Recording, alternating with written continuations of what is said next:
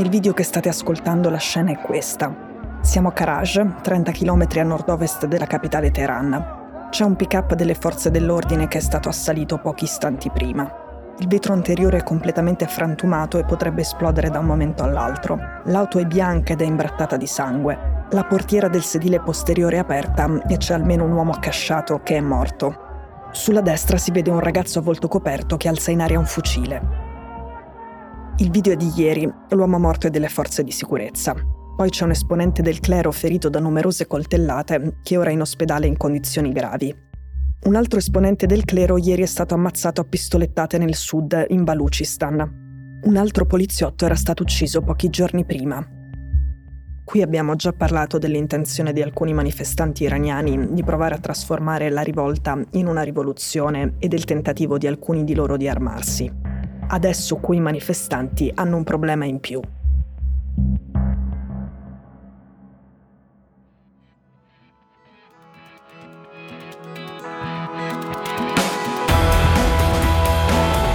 Sono Cecilia Sala e questo è Stories.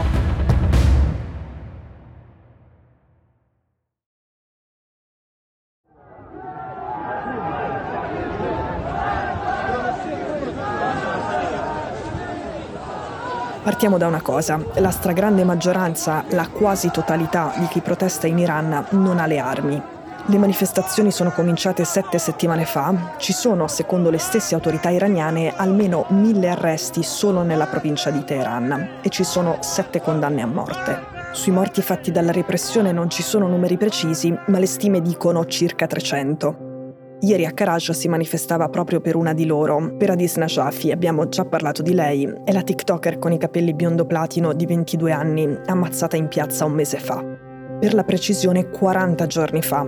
Il quarantesimo giorno in Iran è quello in cui finisce il lutto e si prega sulla tomba di un morto. Ieri i compagni e le compagne di Adis erano in strada per lei, sono cominciati gli scontri ed è in quel contesto che si è verificata la scena di violenza che vi ho raccontato all'inizio. Ora, in queste sette settimane di cortei cominciati con la morte di Massa Mini mentre era in custodia della polizia religiosa, sono successe delle cose che il regime della Repubblica Islamica non è mai stato disposto a tollerare.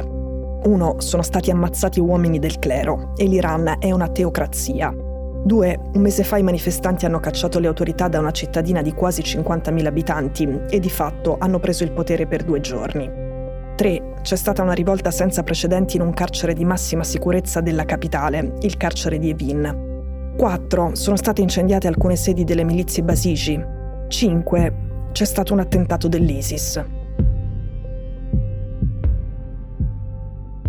Ora andiamo con ordine. L'attentato dell'ISIS, è inutile dirlo, non c'entra assolutamente nulla con le manifestazioni. Ma il regime, dopo un fatto così, ha buon gioco a dire che le proteste hanno portato il caos e l'insicurezza nel paese e ad alzare il livello della repressione. La settimana scorsa, nel giorno degli enormi cortei in tutto il paese per il quarantesimo giorno dalla morte di Massa Amini, nel centro della città di Shiraz tre uomini armati sono entrati in una moschea e hanno sparato ad altezza uomo. La dinamica dell'attentato è come quella del Bataclan a Parigi nel 2015.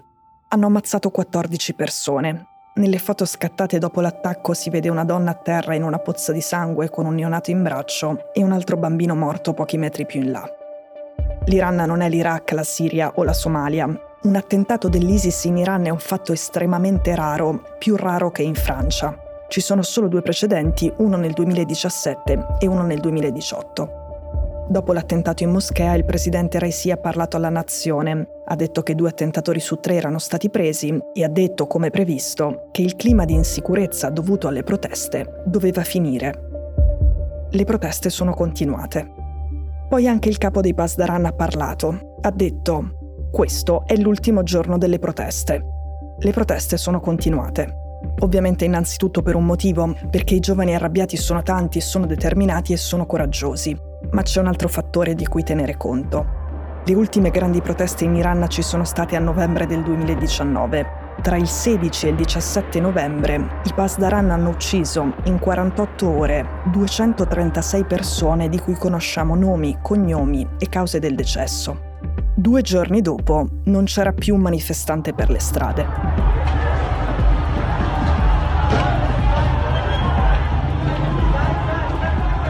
A differenza della polizia locale, i Pasdaran sono una forza militare d'elite e sono più di 100.000.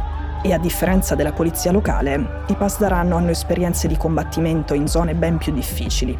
Soprattutto hanno già dimostrato di saper sedare in fretta una grande protesta nel paese.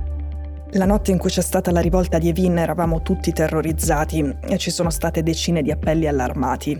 Questo perché una ribellione e un incendio dentro un carcere di massima sicurezza pieno di prigionieri politici sembrava l'occasione perfetta per gli apparati di sicurezza per fare una strage tra le centinaia di dissidenti detenuti.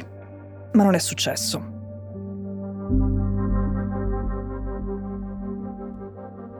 Da anni gli esperti di Iran discutono di un'ipotesi di scuola, il potere dei militari nella Repubblica Islamica è sempre cresciuto dal giorno della morte dell'Ayatollah che l'ha fondata, l'Ayatollah Khomeini.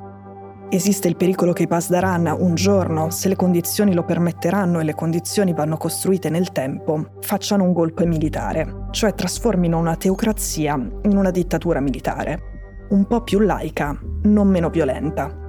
Una protesta che comincia contro la polizia religiosa e contro la legge che obbliga le donne a indossare il velo è innanzitutto una protesta contro il clero. Questa ipotesi ne contiene poi un'altra, che i Pasdaran considerino un momento propizio per la svolta, il momento della successione alla guida suprema del paese. Oggi la guida suprema, l'Ayatollah Khamenei, ha 83 anni ed è molto malato. Ecco, il problema in più dei manifestanti è quello di essere strumentalizzati all'interno di una lotta per il potere che sotto traccia esiste da tempo. I militari al potere al posto del clero sarebbe una rivoluzione, ma molto diversa da quella per cui i manifestanti combattono.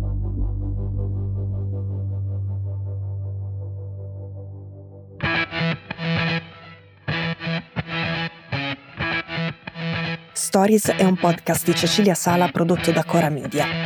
La cura editoriale di Francesca Milano. In redazione Simone Pieranni. L'advisor è Pablo Trincia. La producer è Monica De Benedictis. La post-produzione e il sound design sono di Daniele Marinello. La sigla e la supervisione del suono e della musica sono di Luca Micheli. Le fonti degli inserti audio sono indicate nella sinossi.